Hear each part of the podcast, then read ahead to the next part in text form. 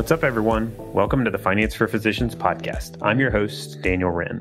Join me as we dig into what it looks like for physicians to begin using their finances as a tool to live better lives. You can learn more about our resources at financeforphysicians.co. Let's jump into today's episode.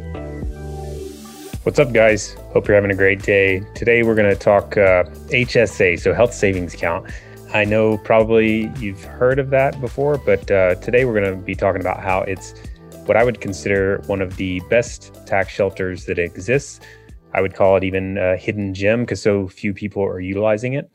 Uh, so today we're going to be talking about why that's the case and how they work, and uh, you know how you decide whether or not that's a good fit uh, for your situation, and then talk about you know the ways to dif- to manage this over time to to maximize uh, its efficiency. So, if you're not uh, you're not completely aware of how the HSA works, or maybe you're not sure of how to uh, manage this over time or maybe you've never even heard of it as being a, a wealth building tool in the first place you're definitely going to benefit from uh, listening in today so what i've found in, in my experience as a financial planner and, and getting to see people's finances is that a lot of people are not even utilizing the hsa at all maybe they don't they're just not aware of it or they haven't looked at the numbers but there's the, the category of people that are just completely not utilizing it at all.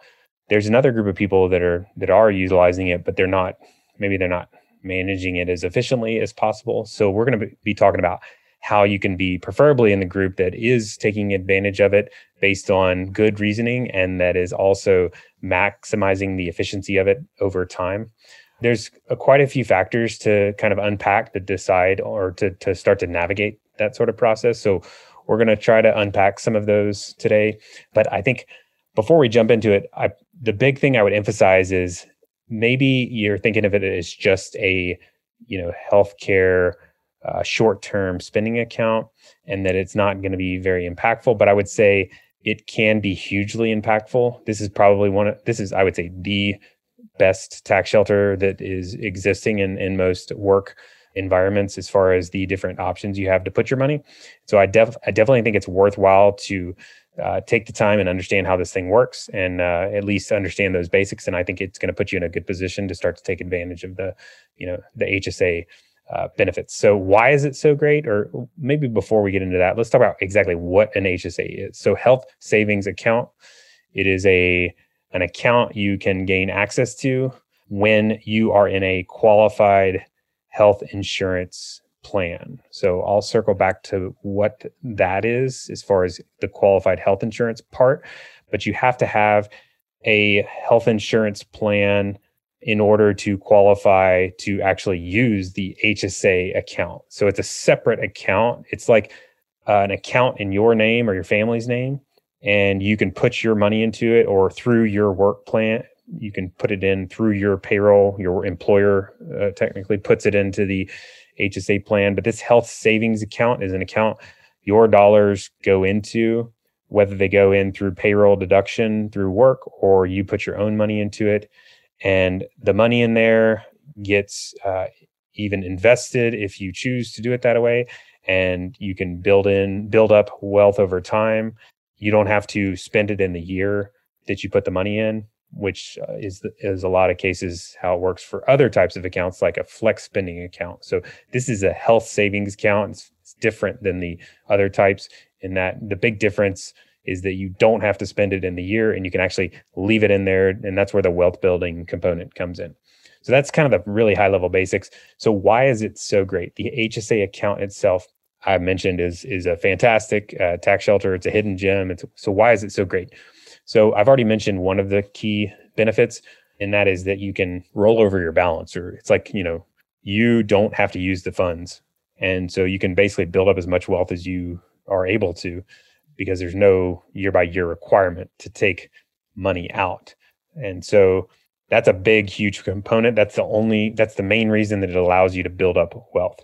It also, most HSAs allow you to invest those dollars so that's the second key factor that allows you to build wealth because you can invest and because you're not required to take the money out, you can essentially start to stockpile money in there.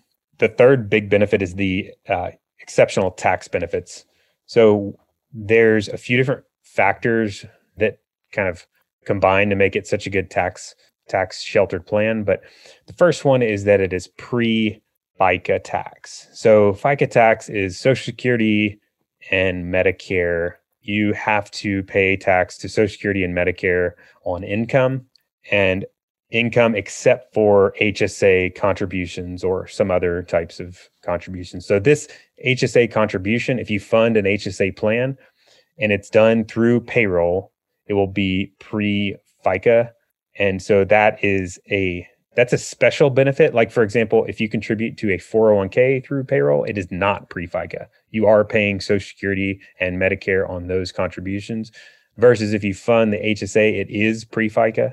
So that means you're not paying Social Security and Medicare on that contribution.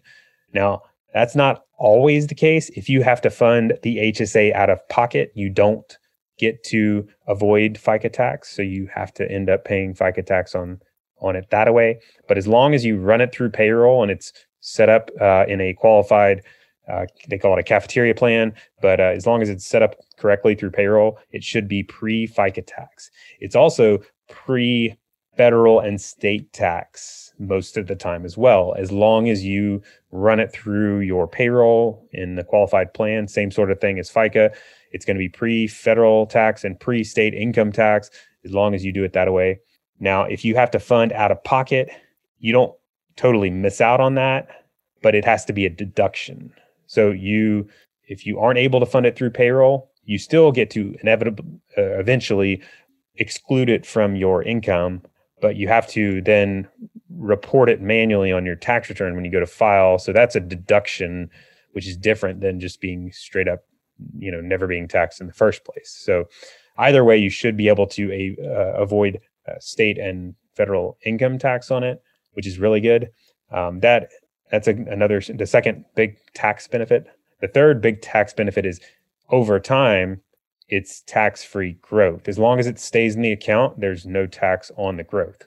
So that's a that's a big deal. As it grows, no tax. Fourth big thing, as long as you withdraw it for healthcare costs, it's tax-free then too.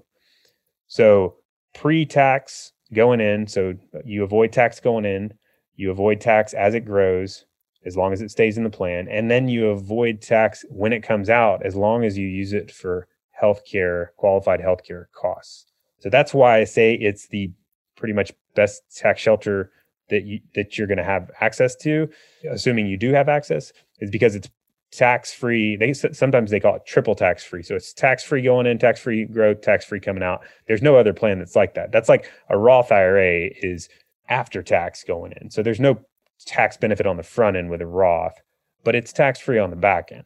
So you don't get that's not near as good of a tax benefit. A Roth IRA is not versus a uh, pre-tax 401k. That's tax beneficial on the front end, but then on the back end you get taxed. So there's really no other wealth building vehicle that is structured that way that allows you to be avoiding tax on both the front end and as it grows and when you take it out. So that's the key part that makes it such a good tax benefit. So the one of the most common questions people ask is, well, what if I don't use it for healthcare or what if I, you know, don't have healthcare costs? Well, first of all, if you're young, odds are you're going to have some future healthcare costs to use it on.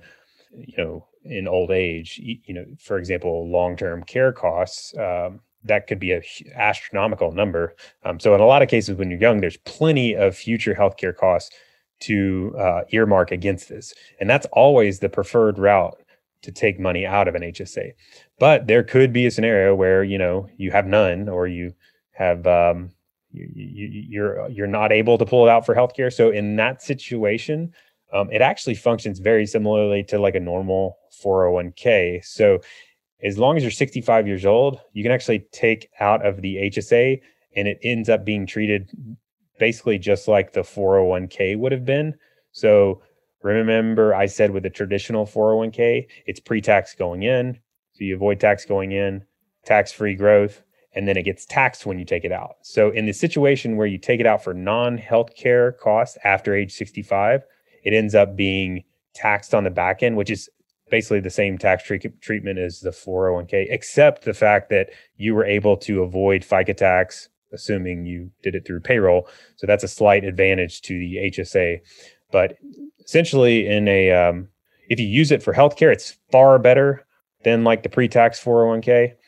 And then if you in, in, end up in a situation where you can't use it for healthcare, it's still slightly better than the 401k. So, quick side note on taxes HSAs are fantastic tax shelter when you're living, but when you pass away, they can actually become fully taxable. So, ideally, there's a there's a little bit of a workaround there or a way to kind of delay that.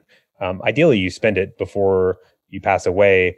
Or if you're married, you just need to make sure that your spouse is named as the beneficiary because as long as your spouse is formally named as the beneficiary, you can extend that to they can receive that asset and then extend it for their lifetime. The the really good benefits of the HSA. So if you're married, you you make sure your spouse is named as the beneficiary. And if you have it set up that way, you should be able to realize the great benefits of tax sheltered HSA for the later of you or your spouse's lifetime.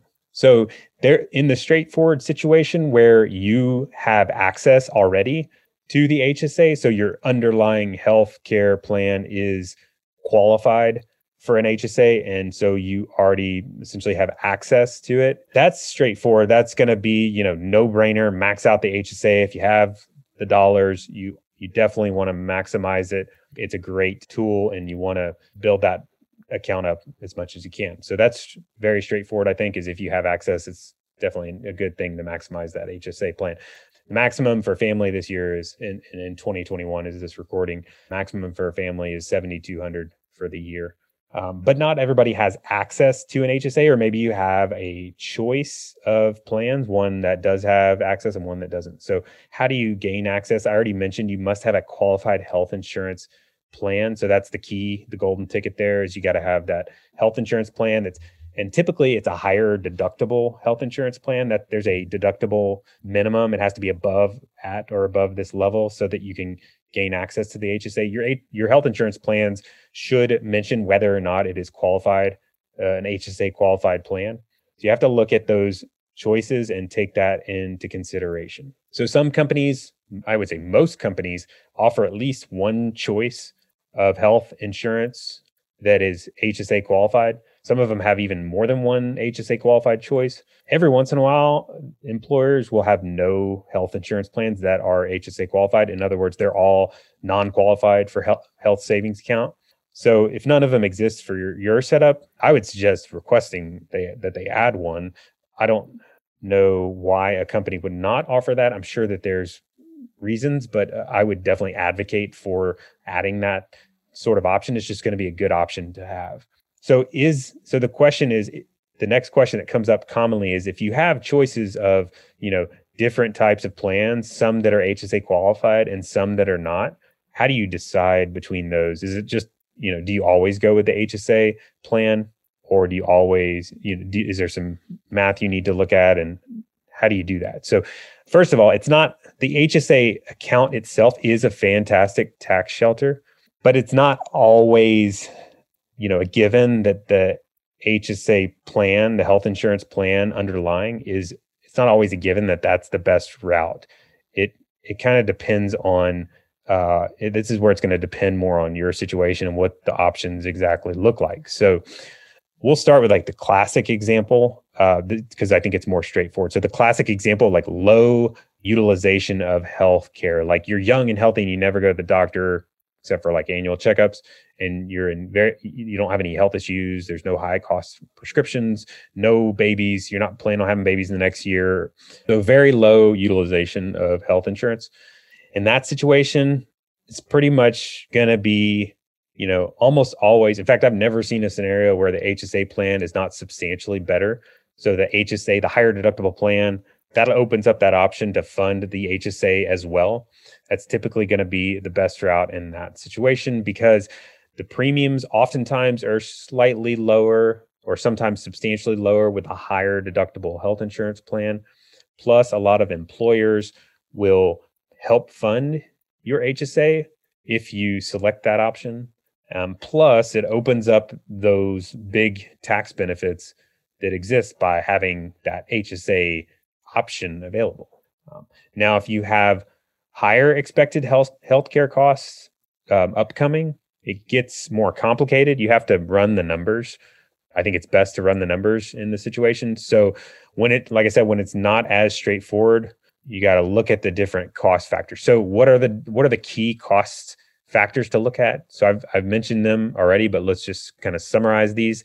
So first, big thing is just what is your out of pocket cost for plan A versus plan B or versus plan C maybe. So what is your uh, employee responsibility cost wise for the different options, low deductible versus high deductible. You also have to incorporate if this exists, if your employer uh, matches your HSA or funds your HSA in that scenario, you have to incorporate the free money that would would come with choosing that higher deductible option. So that's a another the second factor. You also have to incorporate those tax benefits with the HSA. There's also tax benefits associated with paying premiums for health insurance. So you have to incorporate the collective tax benefits of one plan versus the other plan. Consult your accountant for tax advice. Little side note always consult your accountant for tax advice. But the gist is you want to incorporate the tax benefits of one plan versus the other and add together the HSA tax benefits plus the premium tax benefits because premiums are also pre tax. And so that should those those big factors that should get you to a baseline net costs before any utilization. So with those numbers, you can start to compare plan A versus plan B versus plan C or however many choices you have and then start to say, okay, before any healthcare utilization, let's look at the all-in cost before I use it at all. And so maybe plan A is say $5,000 a year more than plan B if you don't use healthcare at all. So you basically have to, in that example, you would have to uh, have higher expenses in Plan B by at least five thousand. At that point, you break even as compared to Plan A. So ideally, you start with comparing those plans, come up with a net cost of one versus the other, and start to look at what sort of healthcare utilization or healthcare expenditures you would have to bulk up or add up over the course of the year to start to uh, break, you know, get to a point where the plans are not are equaling out. And ideally, you have a good idea of what that looks like, so you can start to say, okay, if my actual healthcare costs are X, then that makes this plan uh, the best option. So, and then if you're married, it gets this is where it gets very complicated. If you're married and your spouse has all these options too, you want to kind of consider both both options and then look at maybe if you have children too, whether you put the children on one spouse or the other spouse. Um, if you work with us in our planning firm, we'll help you run these numbers. So let us know if you're uh, running into this situation. We can run these numbers. It gets a little tricky. I'll also uh, link to a tool that we use to kind of help consolidate or uh, pull these numbers together in in in sort of like a spreadsheet format. So you can, if you're looking to do this yourself, you can have a good kind of starting point there. But uh, the key is do, to run those numbers before you pull the trigger or when you have open enrollment each year is to run those numbers and look at the different options and make sure that the all-in cost of one option is going to be in align in alignment with what your uh, most likely situation is going to be. So, in our experience in working with physicians in our planning firm, probably 90% of the time when we do those numbers, the HSA or higher deductible plan makes the most sense for people. And sometimes even people with high healthcare expected healthcare costs. It's just the tax benefits associated with that setup tend to be substantial enough to to outweigh the potential added healthcare costs associated with having a higher deductible plan. But there are situations where it still makes sense to go with like the traditional lower deductible plan. You just have to look at those numbers for your situation. So we talked about the HSA plan itself and why that's such a great account to build wealth in.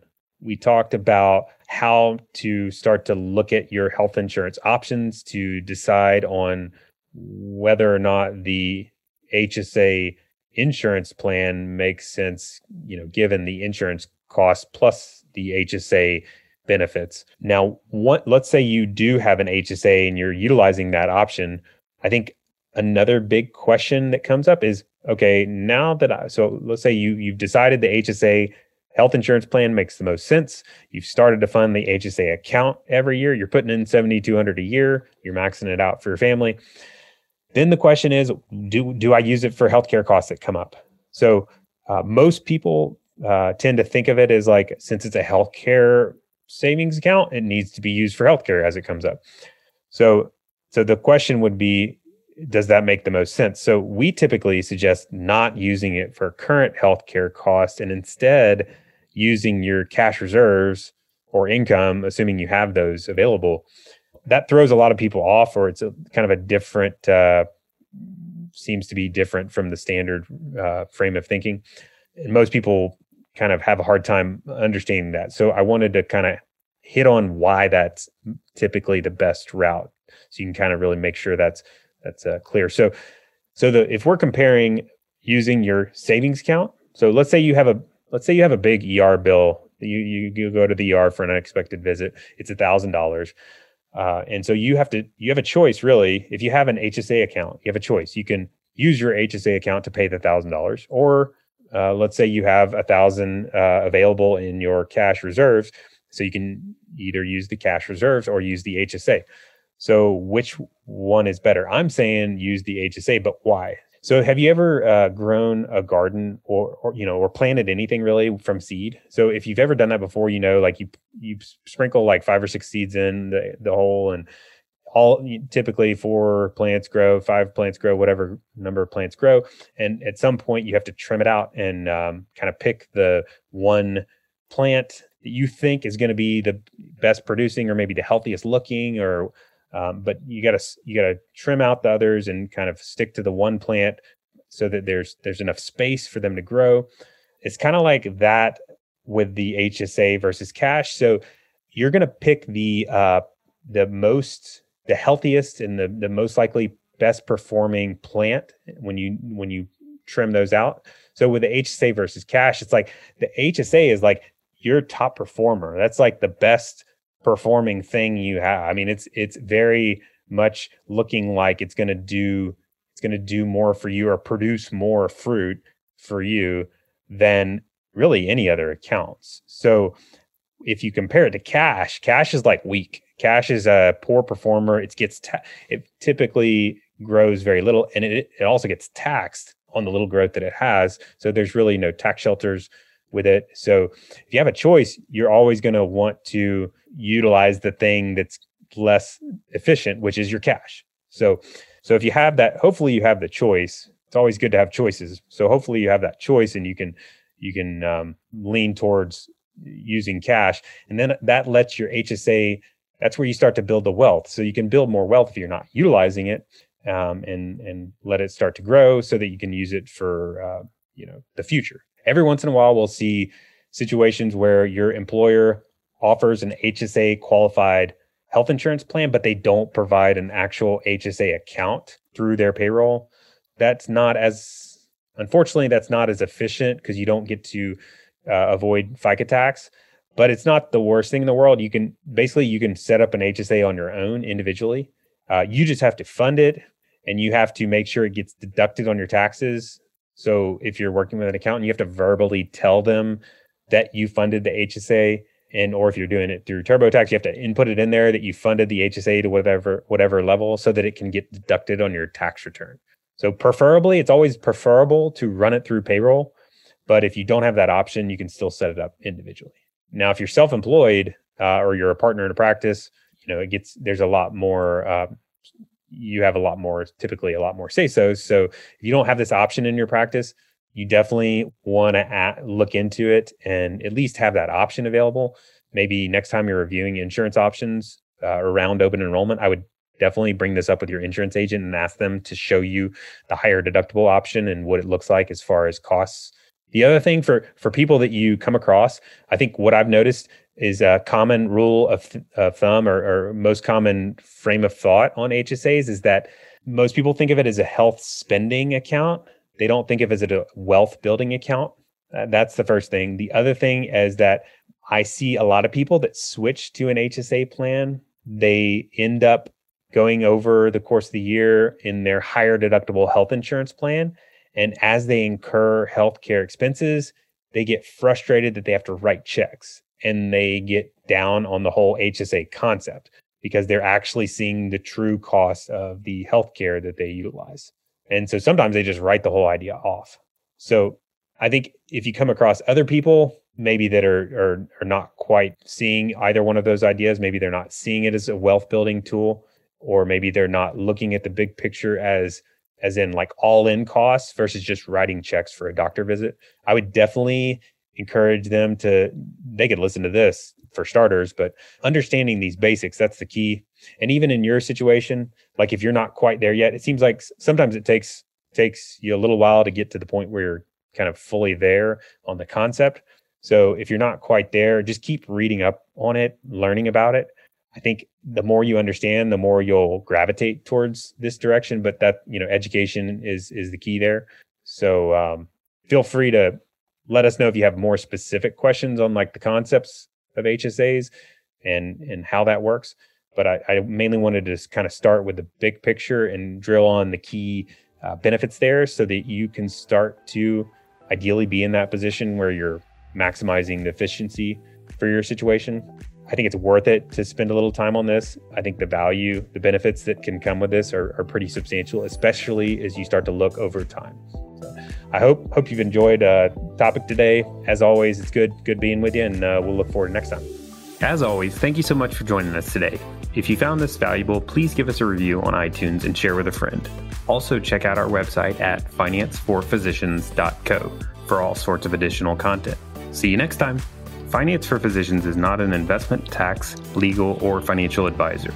All content included in this podcast is for informational purposes only and should not be considered financial tax or legal advice. Material presented is believed to be from reliable sources, and no representations are made by Finance for Physicians as to another party's informational accuracy or completeness.